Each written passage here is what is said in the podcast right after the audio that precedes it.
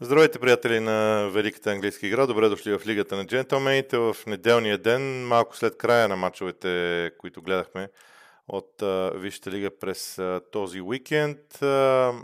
Да, ще мина през всички двубои, както обикновено правим. Това, което обаче в началото ми се иска да обсъдим, аз те първо ще го проверявам.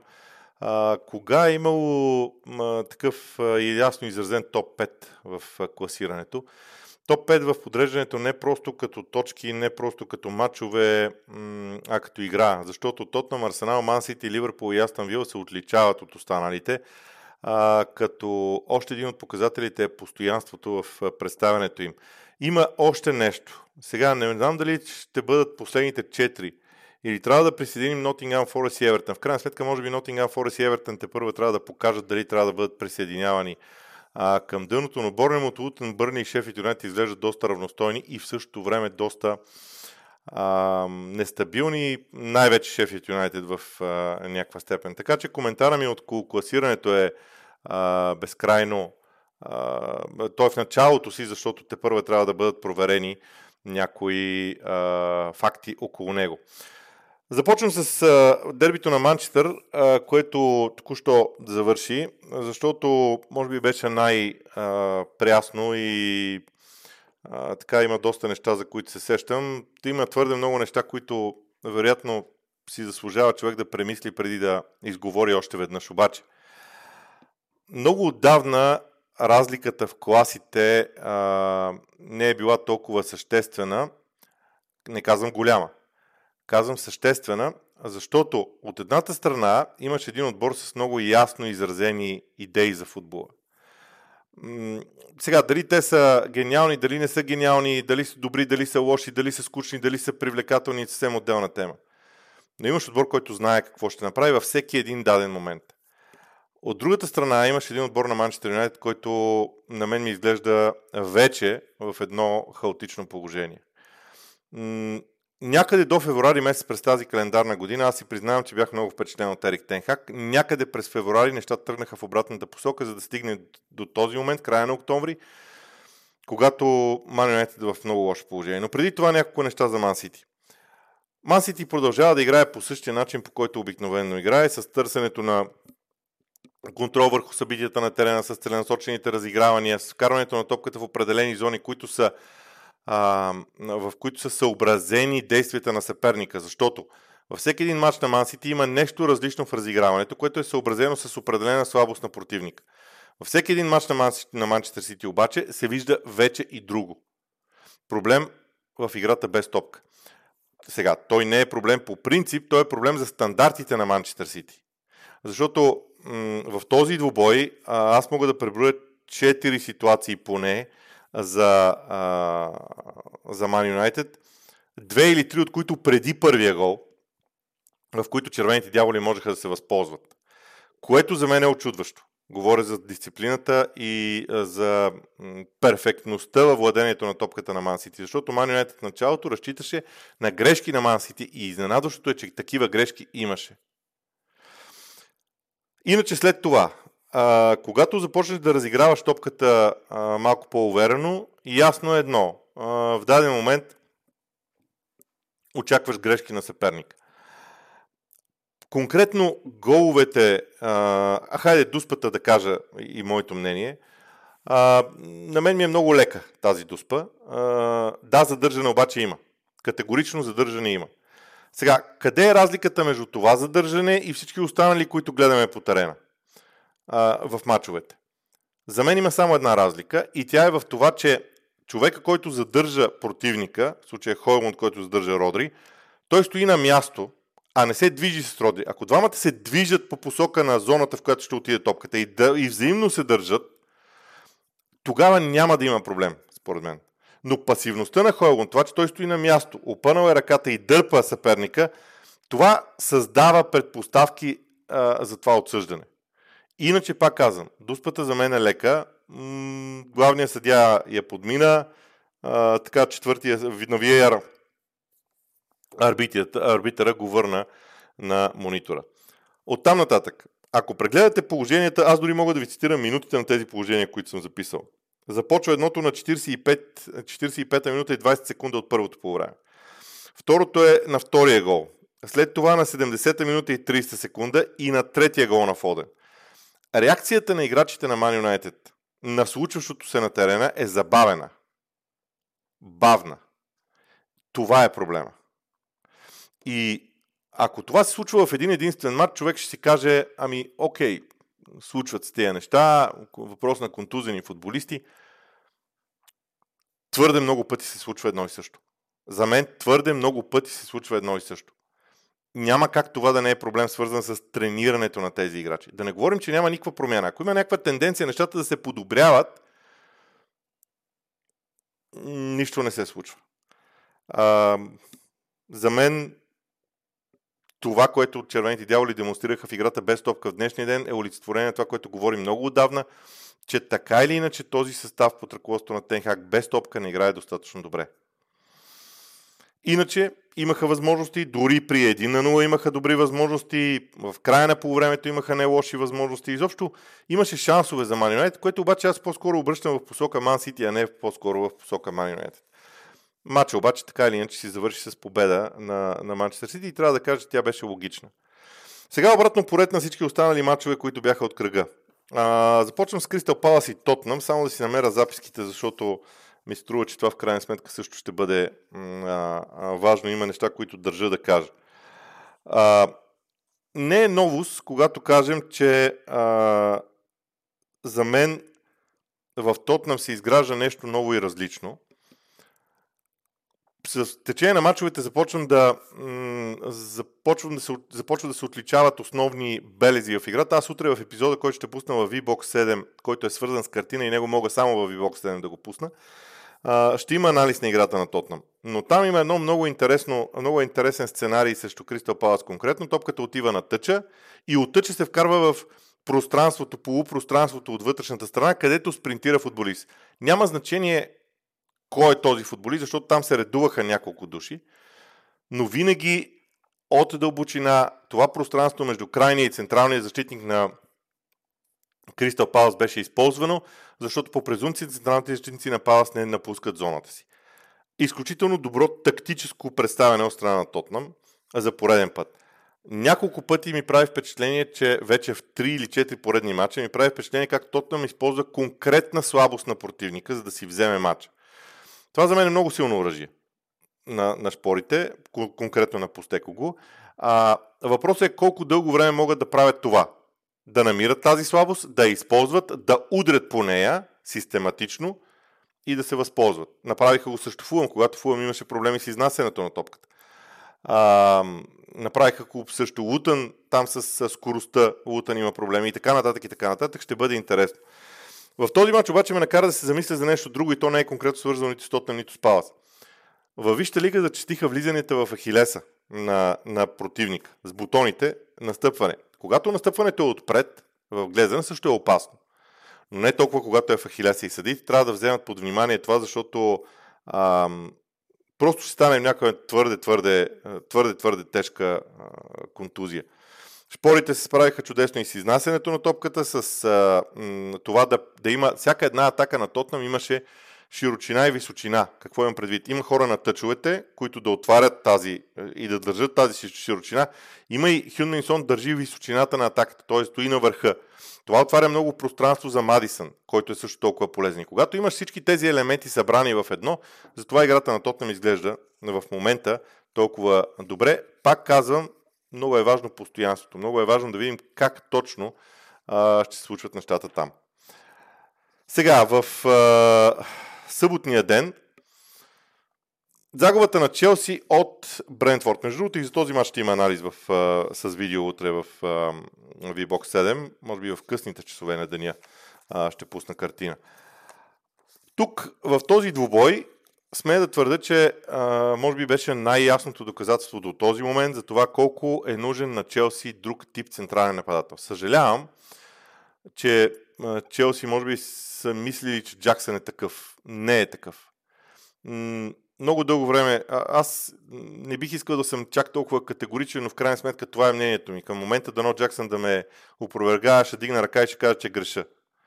Но когато Челси изиграе такова полувреме, с такива ситуации.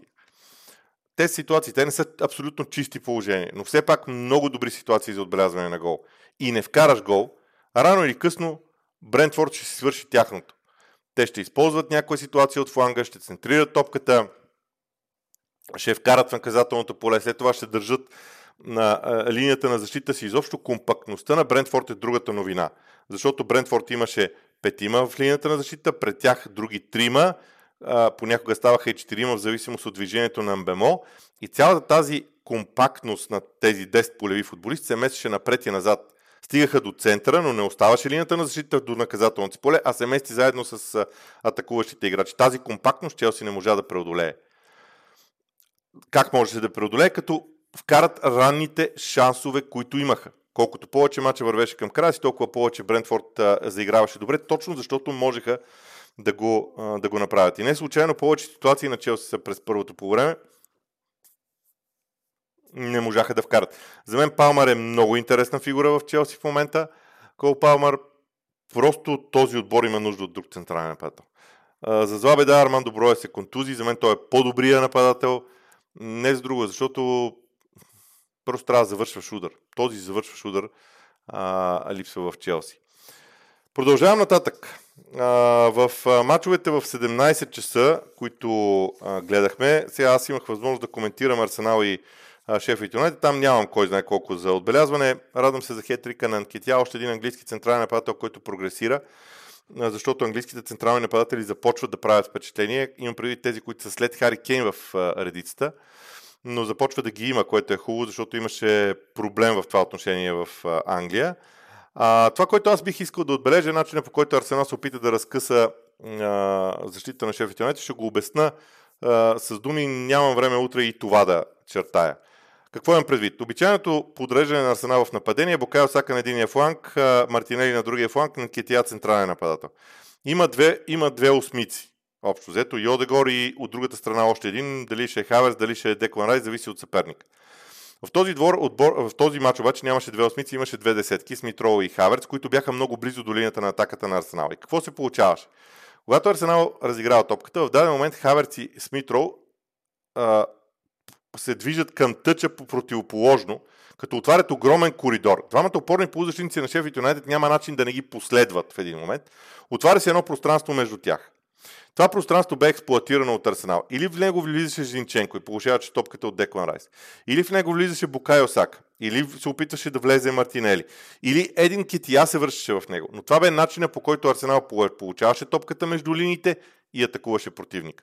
И в даден момент Хаверц и Смит Роу се задържаха много повече на тъча, отколкото Букайо Сака и Мартинели, което виждаме за първи път. Това бе първият прием на Артета. За първи път виждам подобен прием от а, страна на Артета. Това не са мачовете, които ще определят съдбата на Шеф Юнайтед, но не е хубаво, че а, отбор на Пол Хекин Ботъм си получава ни 5 гола, 8 гола в мачове и то а, с някаква удивителна лекота се случва това. Това е а, за мен един от а, големите проблеми.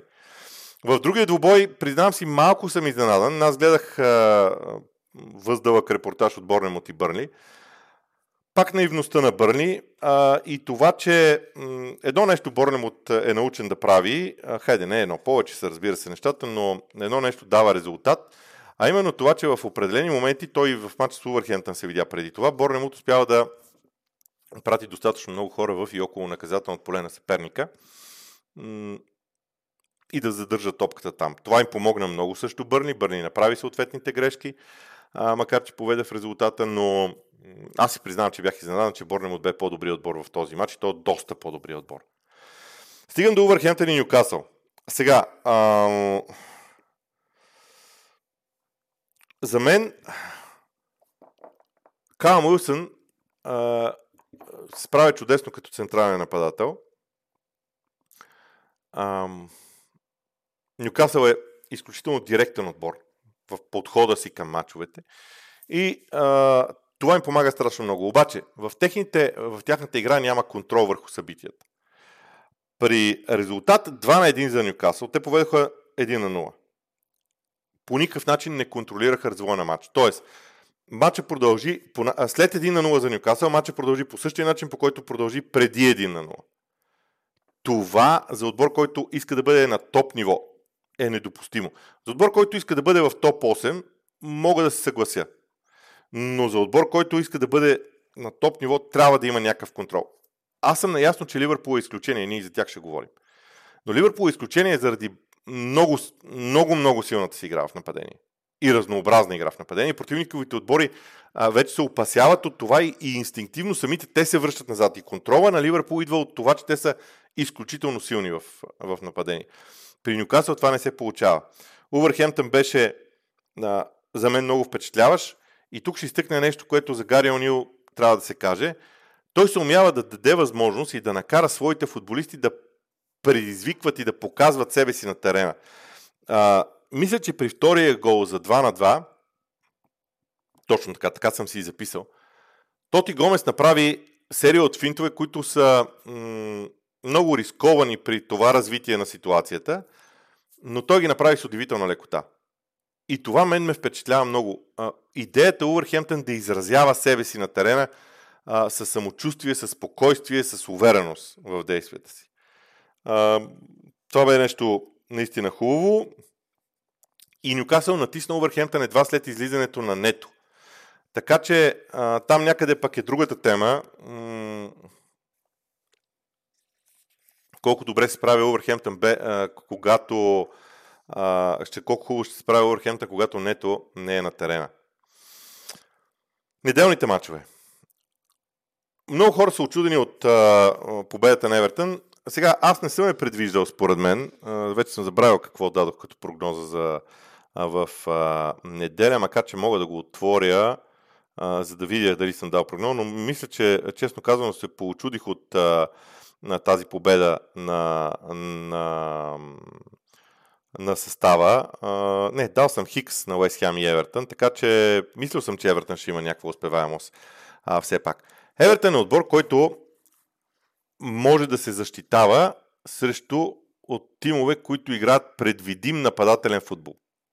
Какво имам предвид? Ако противника на Евертън а, не играе разнообразно, карамелите посредством Шон Дайс, посредством играта си в защита, намират модела, който да спре съперника. И те се чувстват много уютно на терена. Уест Хем е такъв отбор. Брентфорд е бе такъв отбор. Те могат да играят също такъв тип отбори по един доста, доста добър начин. Е, между другото, Уест Хем може и да изравни в този матч. Факт е това. Уест Хем може и да поведе през първото по време. А, нямаше чак толкова много ситуации, но за Евертън ключовите моменти дойдоха от а, м- отнемане на топката и контратакуващи действия.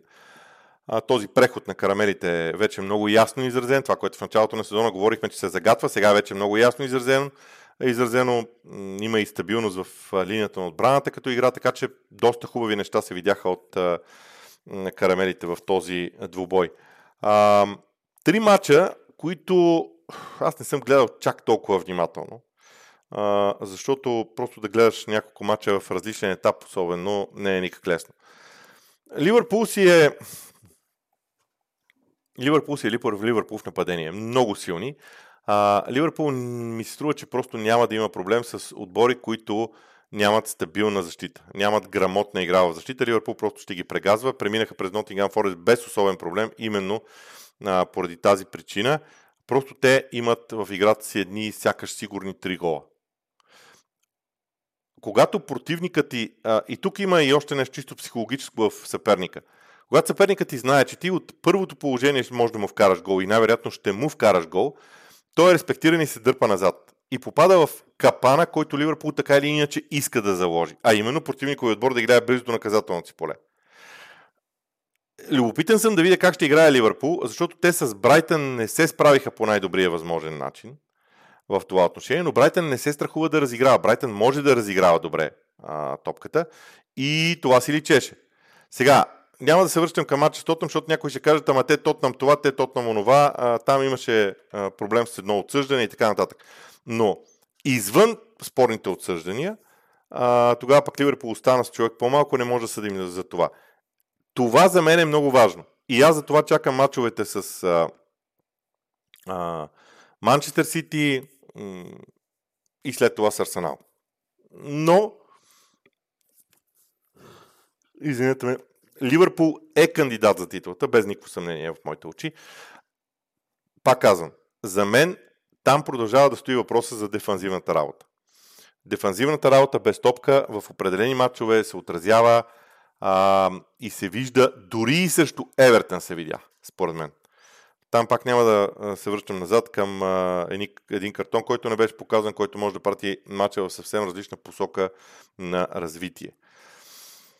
Убедителна победа за Астан Вила, без особен проблем. Бирмингамци започват да намират една много интересна стабилност. Аз много се радвам, че преди сезона говорих за Астан Вила като за кандидат за титлата. Дори беше малко спекулативно, признавам си. А, казах си, сега ако Унай Мери се провали, какво ли ще си кажат хората за мен и за моите приказки, обаче ето го, там е Унай Мери с отбора си и играят в Европа. И тук може би разликата с Брайтън, разликата с Уест Хем. Европа не пречи на Астан Вила, напротив, помага им. Помага им да оформят стила си, помага им да се чувстват вдъхновени за напред. Брайтън изигра труден матч с Фулъм, не можа да ги бие. Аз а, поглеждах от време на време. Но Фулъм имаше също добри ситуации. Вярно е, че Фулъм е дисциплиниран, добър отбор, без а, а, така, ако особено играта им тръгне, не направят ранни грешки, както също Тотнам, могат да, да стигнат до, до добри моменти. И на това го отдавам. Отдавам, че Брайтън като клуб няма опит от участието си в Европа и съответно на моменти а, лъкатушат в, а, в представянето си.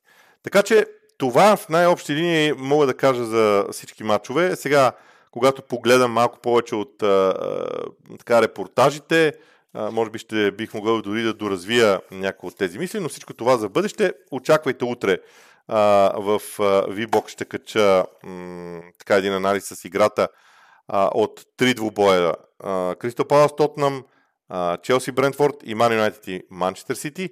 Във вторник ще говорим с Ивайло Цветков. В среда ще направя типичния лайв. Очаквайте в YouTube утре анкета за това да изберете от 4 теми да изберете с коя да се занимаваме в среда. Ако някой от вас има друго предложение, може да ми пише в рубриката Питай Боби в GongBG. четвъртък си е нормалния лайв, в петък си е нормалния лайв и така нататък. Както а, се казва, както обикновенно правим. Това е всичко за мен, всичко от мен. В неделния ден мога да ви пожелая приятна вечер до следващия път.